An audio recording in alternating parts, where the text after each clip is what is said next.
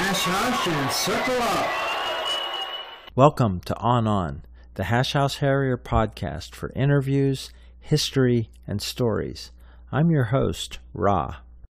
My guest today is very well known. He's often mistaken or portrays himself as a porn star. He's one of the hashers in the sub four fifteen mile, in his case under four ten mile club. He's a founder of a few big hash events, might show up anywhere in the world. Today's guest, Shit Happens. Hi, Shit. Hey, buddy, what's happening? Good to see you, Rob. Good to talk to you. Yeah, man. We'll, we'll start right in. I'm sure we'll have fun talking about anything that comes up, but let's start just getting your background for everybody. When and where and how did you start hashing? So I started hashing in nineteen eighty-eight in Charleston, South Carolina, with the hash that was the uh, Charleston Hash House Harriers. And um, I had a buddy that uh, I was a partner with for my road race business, and he begged me to come out hashing. And he said, oh, you'll love it. You'll love it. We run and we drink beer. And I, and I said, great. That's what I do. But I just I just couldn't get around to doing it because it, it, I, I told him, I said, listen, it'll fuck up my running. It'll fuck up my running because I was a really competitive runner at the time. And, you know, I'd win about ninety percent of the races I entered. And it's like, oh, my God, I just hear stories about these people. But the most interesting thing I think about doing that is, prior to that, in the early eighties, we did this thing called chugging, and it's very similar huh. to hashing, except it's competitive running and drinking. You would do a six-pack chug, a twelve-pack chug, or a case chug, and you would run an indeterminate distance, could be a mile, half mile, but you'd run as fast as you could, and then the first person yeah. back would lead the next lap. And I did this with, with like world-class runners, and we did this for about – five or six years. So then I found out about hashing and finally went out to my first one. And then I, I went for two hundred fifty-two consecutive weeks, what I think is still a record here uh, of not missing a hash. I mean, I would cut trip short just to get back so I could hash on Sundays. Yes, I, I remember you flying out, flying out of Como in the middle of the weekend to get to S C N C. Yep. Yep, and that's that's yeah, a fact, Jack. Tradition, tradition strong. The force yep. of tradition was strong with you. Well, well I'm a, yeah, I'm, I'm, I'm, I'm a firm believer in tradition. Yes, sir. Ask you to explain your hash name and do it in sixty seconds. We'll do a whole show because it probably well, deserves a whole show. But yeah, basically, I had a whole lot of stuff happen to me within a short period of time, including but not limited to broke both my arms, broke my nose off, got arrested. Went to jail, um, had a hernia operation, had ended up with two casts, all within a six-month period of time. And finally someone said, holy crap, a bunch of shit happens to you. And actually Shit Happens is my second name. My first name by the Charleston Hash was Upchuck. And it was just lame because I've only thrown up four times in my entire life. So, uh, you know, when, when that happened, I mean, you know, when, when you have an opportunity for, for a new name, when you earn something like that, you know, it's it sticks. And I've been Shit Happens now since I think about ninety-two. How, what's your role in Happy Heretics? Um, I'm a former G M. I started the hash in nineteen ninety-seven. I was married to uh, my third ex-wife, and we'll get into that story later. And uh, they came up to her at a hash and said, ooh, you're married to Shit Happens. He's an asshole. And she was, she's very, she was very um, uh, aghast at that, and uh, said, "I can't stand these people. We need to start our own hash." So we were, we were sitting in the hash bar in Mount Pleasant Blues, and we had an organizational meeting for me, uh, ex-wife number three, Bo Peep, and Melon Molester. We're sitting at our table, and and the current G M of the Charleston Hashes, old property owner, walks in and said, what are y'all doing? I said, we're having a meeting. He goes, hash meeting. He goes, well, where's Jack? And that was Jackoff. And mm-hmm. I said, well, he's not here. We're, th- we're thinking about starting a new hash. He goes, well, you guys are a bunch of heretics. And oh, he basically no. named us. He basically named now, us. And a blow to your tradition, we saw they, uh, they just renamed themselves, huh? Yeah, they just renamed it from the Happy Heretics to the Charleston uh, Heretics. And the reason they did that, and, and, and I, I really have to give kudos to the current G M who reached out to me and asked me what I thought about it, and, and after the fact, of course. But, uh, you know, he, he said the reason they, they wanted to change the name was because nobody knew where the Happy Heretics were from. It does make sense. Yeah. Yeah. Um, so anyway, like I said, the, the former guys that took it over in, in two thousand eleven, I was dating a hasher from Saint Louis, and I was going to be gone a lot.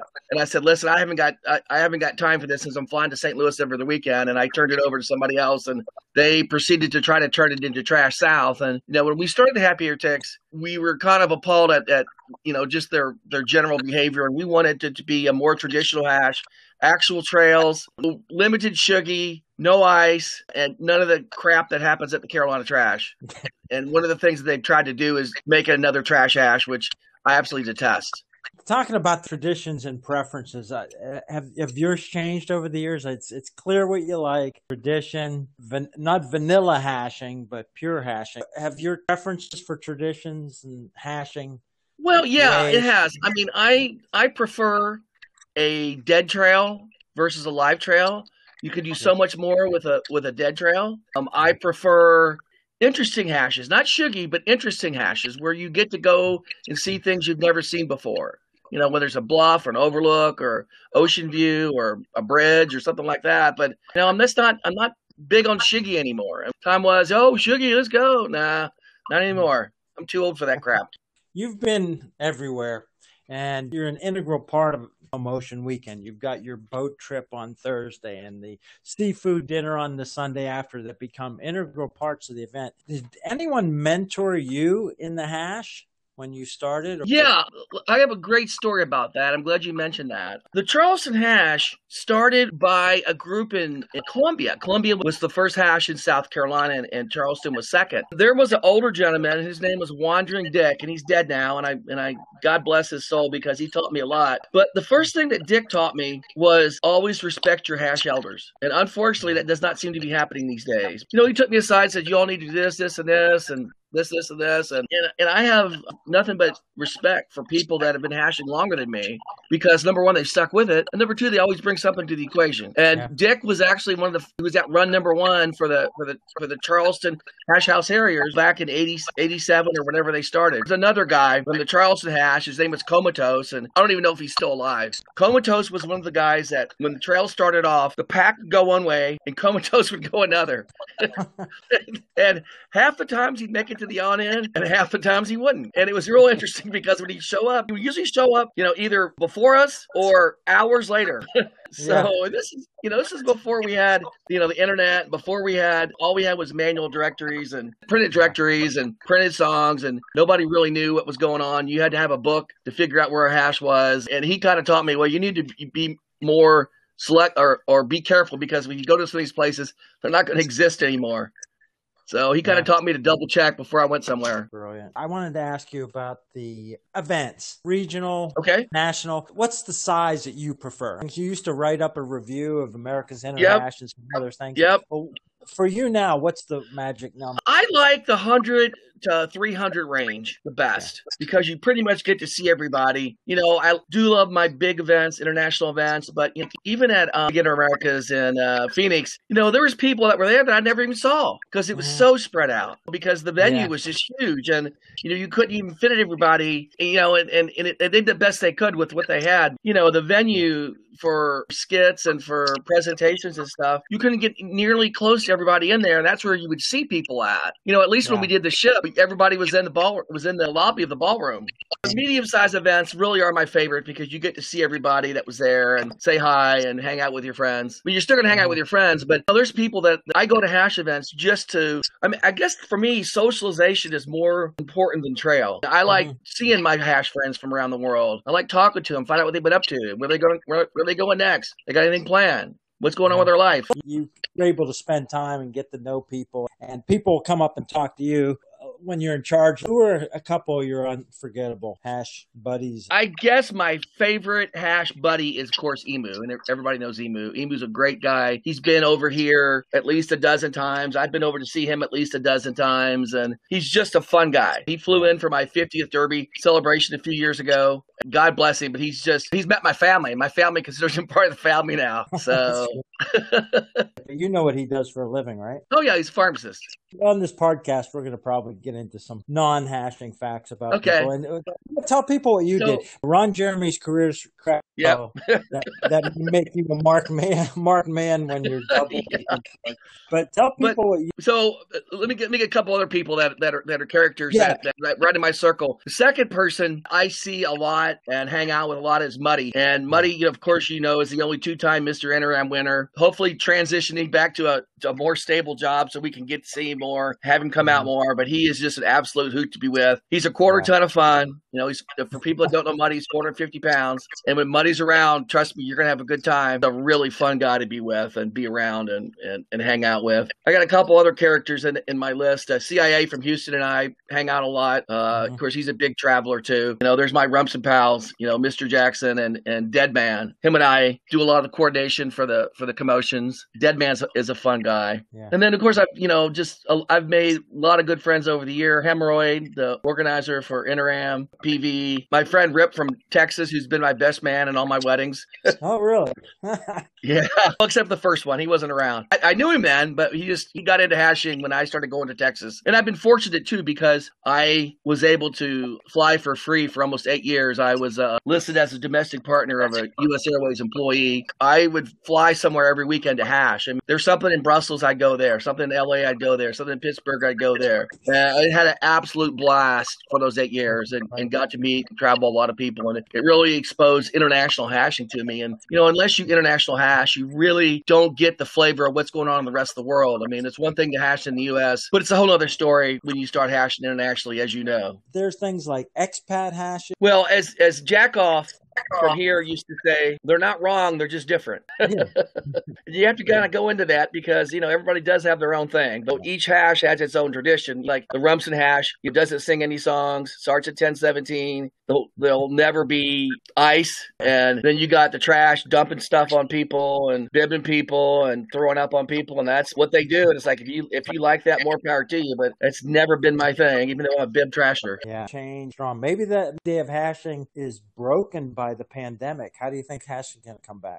I think it's going to come back okay. The hash here locally in South Carolina, we were really fortunate that we, we were only shut down for a couple of months. We were one of the first states to open back up, first restaurants, first bars, and now pretty much everything's open, and, and we're getting thirty, forty, fifty people a week, which is probably even stronger than before because people are so wanting to get out and do something. But as far as traditions are concerned, to me, that's the most important thing of hashing. I mean, whatever your traditions are, you need to respect that. And the, and And the new kids just don't get it. And it really pisses me off. For instance, this crap about calling civilian hashers or non-hashers muggles. That term wasn't even invented until the two thousands, the Harry Potter stuff. They're not muggles. That's a goddamn Harry Potter term. They're either non-hashers or civilians. Yeah. That's what the old people call them. And yeah, it still pisses me off when older hashers call non-hashers muggles because they're not muggles.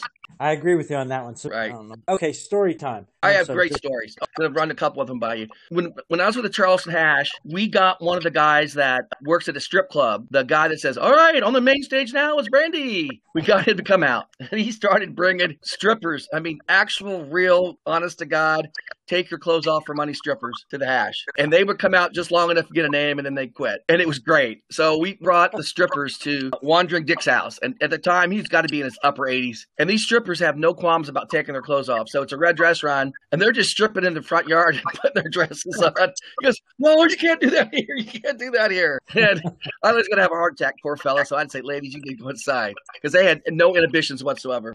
My second story is N C S E. Well, there was a Georgia Florida for years, and there was a hasher from Columbia, Wet and Dry, who kept bugging me and said, shit happens. We need to have a North Carolina, South Carolina interhash, just like they have Georgia, Florida. So we had the first one on my fortieth birthday back in wow. nineteen ninety-five. And we had hashers come from all over the country, and I only charged twenty-five dollars. And it was a great event, and I'm proud to say that event is still going on strong. One of my favorite things to do, if you know me, is to follow hash cruises by plane. I hate, I hate, I absolutely hate cruises. And uh, the only reason I did Interam was to keep my streak a lot of Interams alive. Anyway, I had so much fun following the Babe's Alaska cruise. Uh, well, I started. It started off going down when he when he went to uh, the Caribbean. He, it, they left from Fort Lauderdale to go to Puerto Rico, to Saint Kitts, to Saint Lucia. Shit Happens flew to Puerto Rico, sat in one of my best pub crawls I've ever sat, eleven bar pub crawl. These people were hammered when they got back in the boat. They met him at the next island. And uh, another thing that I've done that's pretty cool is we hashed five states in one day. So we were at uh, the U S A Nash Hash in, in Deadwood, Colorado, where, by the way, I won thirty thousand dollars and I had a poker during the uh, pub crawl. And I looked at a map and said, you know, we can knock out five states in one day. So I had run a minivan, and me and Wet and Dry and Quick Drawers and a couple other guys. Uh, C I A was in that group. We drove. So we did. All right. North Dakota, South Dakota, Montana, Nebraska, and Wyoming all in one day. Yeah, it took some creative driving, but we did it. And then, of course, the best trip of my entire life was the year that we did the the quadruple hash. And this was would back me in oh one. We, we did the German Nash Hash, Eurohash, the U K Nash Hash, Austin in consecutive weekends. Brilliant. So basically, it's four solid weeks of hashing. Yeah, and I was fortunate enough to have a job that allowed me to do that. So close together. Where so was, it, was that year? Was that Speyside? No, that was uh, Winchester. And you are also a part of another thing we're going to be talking about in this podcast, the multi-generations. You got three generations of hashers. Three shit? Yep. Three levels of shit. Yep. There's three generations of shits. So, of course, I'm Shit Happens. My daughter is Little Shit. I feel for her because this is a, a, a great story. Uh, and then her, her, her son is, is Baby Shit. They were at the beach last week, and, and she sends me a picture of two hashers I know really well. Actually, I named one of them in nineteen ninety-seven at Mardi Gras Hash in New Orleans. There's two twins from uh, Texas, um, Courtney Now and Bacon Drippings. And I said, Aaron, what the hell? And she goes, Dad, Dad, my friend knows these girls, and, and they invited me out, and I started talking, and And, and they said they're hashers. And Aaron, Aaron goes to her friend. She goes, well, they probably know my dad. He goes, how are they going to know your dad? They're from Dallas. Trust me, they'll know my dad. And, of course, they did because I named one of them. So that's that's all. The shit generation was there at the uh, at the event. And my daughter enjoys it as much as I do. She's been to at least two Interaméricas and several N C S Es and a lot of a lot of local regional events like the Savannah Green Dress. And she enjoys it, too. And hopefully Baby Shit will, will, will get the bug one of these days. When he gets a little older, he's only six now, but, you know, he's been out on trail a couple times. Do you run into any hashers at your actual racing event? Yeah, actually I do. It's funny because, you know, I put on I put on races all over the country, and New Orleans is a hotbed for hashers. I mean, there's yeah. at least ten or twenty that do them. And, and, and at my normal races in the Southeast on this side, there's at least five or ten runners that are hashers at every event, especially the ones with beer. All right. You know, I've been to Amsterdam fifty times now. You know, the year I took forty-three people on on a plane trip from uh from Raleigh to Amsterdam was just incredible. And it was a who's who of hashing. Sure. I mean, it was cool because not only did I bring hashers over there, but the, the boys from the U K joined us. I know that uh, Conrad joined us. Mary Tyler Moore somehow hooked up with us. And we ended up renting an entire hotel in Amsterdam. And there was there was one other couple there. Our people were our people were just drunk, and and and and this is a great story. So when we got off the plane, I, I gave these people instructions about doing the drugs there. I said, look, you know, we got mushrooms here, and the deal is to take you know take one or two, wait at least twenty minutes, see how you feel, take one or two more. And Poison Penis, who's now dead, said too late. I said, what do you mean it's too late? He had eaten the entire box of mushrooms, and so he was passed out in the hall for two days. And we had to assign shifts to watching. Elephant Dick takes his mushrooms and passes out in the Van Gogh Museum. We have to go get him. People were fucking in the hallways, and this other couple complained, and they went down to the desk and complained. You'll love this story. They said, these hustlers are fucking in the hallways. They're smoking dope. They're doing this. They're doing that. And the owner of the hotel says, you must leave. I said, what? You must leave. And I'm sitting there watching all this, busting out laughing. Get your stuff and go, or we will call the police. So he kicked them out, and we, and we, had, and we ended up with the entire hotel. Brilliant. And yeah. Twonk ended up on, on somebody's floor, and I think I know Emu was there, and, and Adonis and uh, Hoggy were over there. But anyway, Amsterdam was one of my favorite places to to go. Just nice. Like, I'll ask you one last question: is the R A always right? Of course, the R A is always right, unless unless the G M is right. To close the circle, Here's the hash anthem sung by Mother Hash.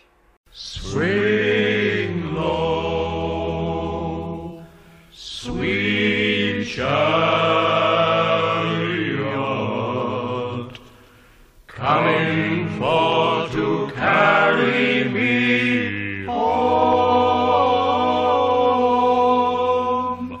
Swing low, sweet chariot.